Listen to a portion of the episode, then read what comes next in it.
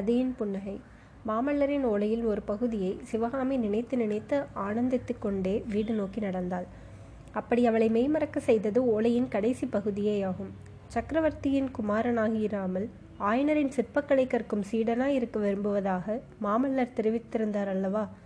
ஆஹா அந்த விஸ்தாரமான பாரத கண்டத்தில் மூன்றில் ஒரு பாகத்தை தனியரசு புரியும் சக்கரவர்த்தியின் குமாரர் தமக்குரிய அந்த மகத்தான சாம்ராஜ்யத்தை வேண்டாம் என்று வெறுத்து தள்ள சித்தமாயிருக்கிறார். எதற்காக?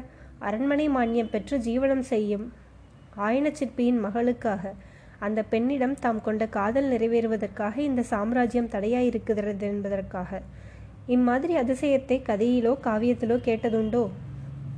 ரதி உன் தோழி சிவகாமியைப் போல் பாக்கியசாலியான பெண் ஈரேழு பதினாலு லோகத்திலும் இல்லையடி என்று கூறி சிவகாமி தன்னை தொடர்ந்து வந்த மானின் முகத்தை இரு கரங்களாலும் பிடித்து நிமிர்த்தினாள். ரதியோ தன் அழுகிய கண்களை அகல விரித்து அவளை ஆவலுடன் நோக்கிற்று. இதோ பார் ரதி நீயும் அதிர்ஷ்டசாலிதான். எட்டு மாதத்திற்கு முன்பு உன்னிடம் மாமல்லரை பற்றி நான் குறைவாக கூறியதை மறந்துவிடு.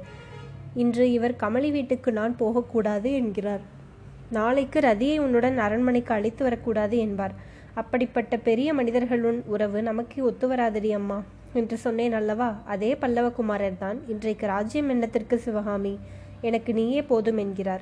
அவர் சொல்வது நியாயம்தானே ரதி. எனக்கும் அவருக்கும் அவருக்கு நானும் இருந்தால் போதாதா?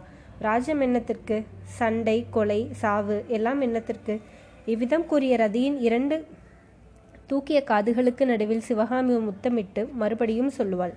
ரதி உன் பாடு யோகந்தான். மாமல்லரும் நானும் மனித சஞ்சாரமே இல்லாத நடுக்காட்டில் பர்ணசாலை கட்டிக்கொண்டு ஆனந்த வாழ்க்கை நடத்தப் போகிறோம்.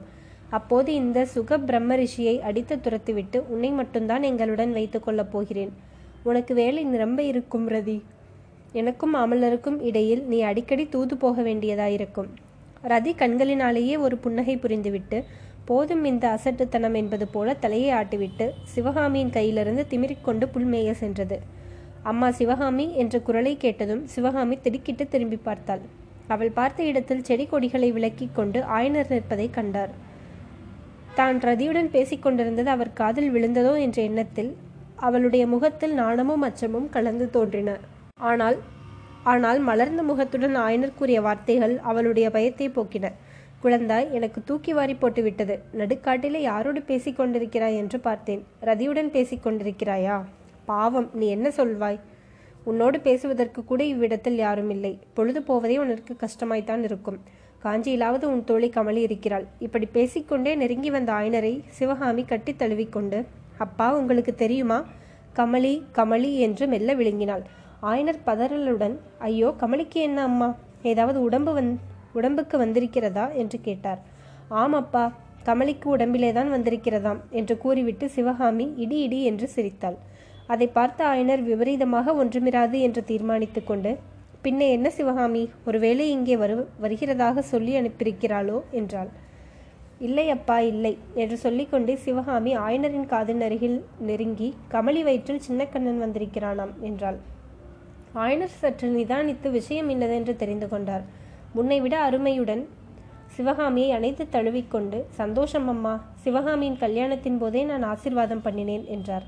அப்பா உங்கள் செல்வகுமாரிக்கு எப்போது கல்யாணம் ஆயிற்று என்றாள் சிவகாமி. தாம் வாய் தவறி சிவகாமி என்று சொல்லிவிட்டது. ஆயனருக்கு சட்டென்று புலப்பட்டது. அவர் ஒரு அசட்டு புன்னகை செய்துவிட்டு என்ன அம்மா சொன்னேன்? சிவகாமியின் கல்யாணத்தின் போது என்று சொல்லிவிட்டேனா? அதனால் என்ன?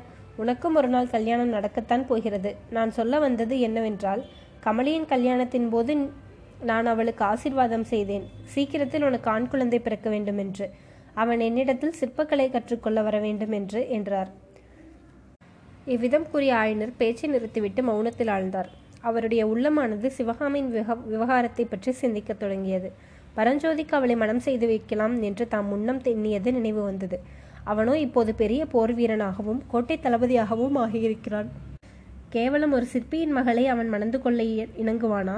அப்பா என்ன யோசிக்கிறீர்கள்? என்று சிவகாமி கேட்கவும் ஒன்றுமில்லை அம்மா. பரஞ்சோதியுடன் நான் பேசிக்கொண்டிருந்த போது நீ திடீரென்று எங்கே போய்விட்டாய்?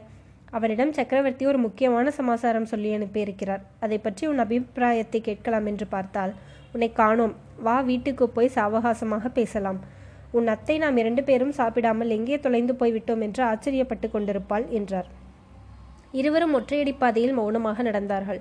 ஆயனரின் உள்ளத்தில் சிவகாமியின் வருங்காலத்தை பற்றிய சிந்தனை ஆழ்ந்திருந்தது. சிவகாமியின் உள்ளமோ தேன்மலரை மொய்க்கும் வண்டை போல மகிழ மரப்பொந்தில் இருந்த மாமல்லரின் ஓலையை சுற்றி வட்டமிட்டு கொண்டிருந்தது.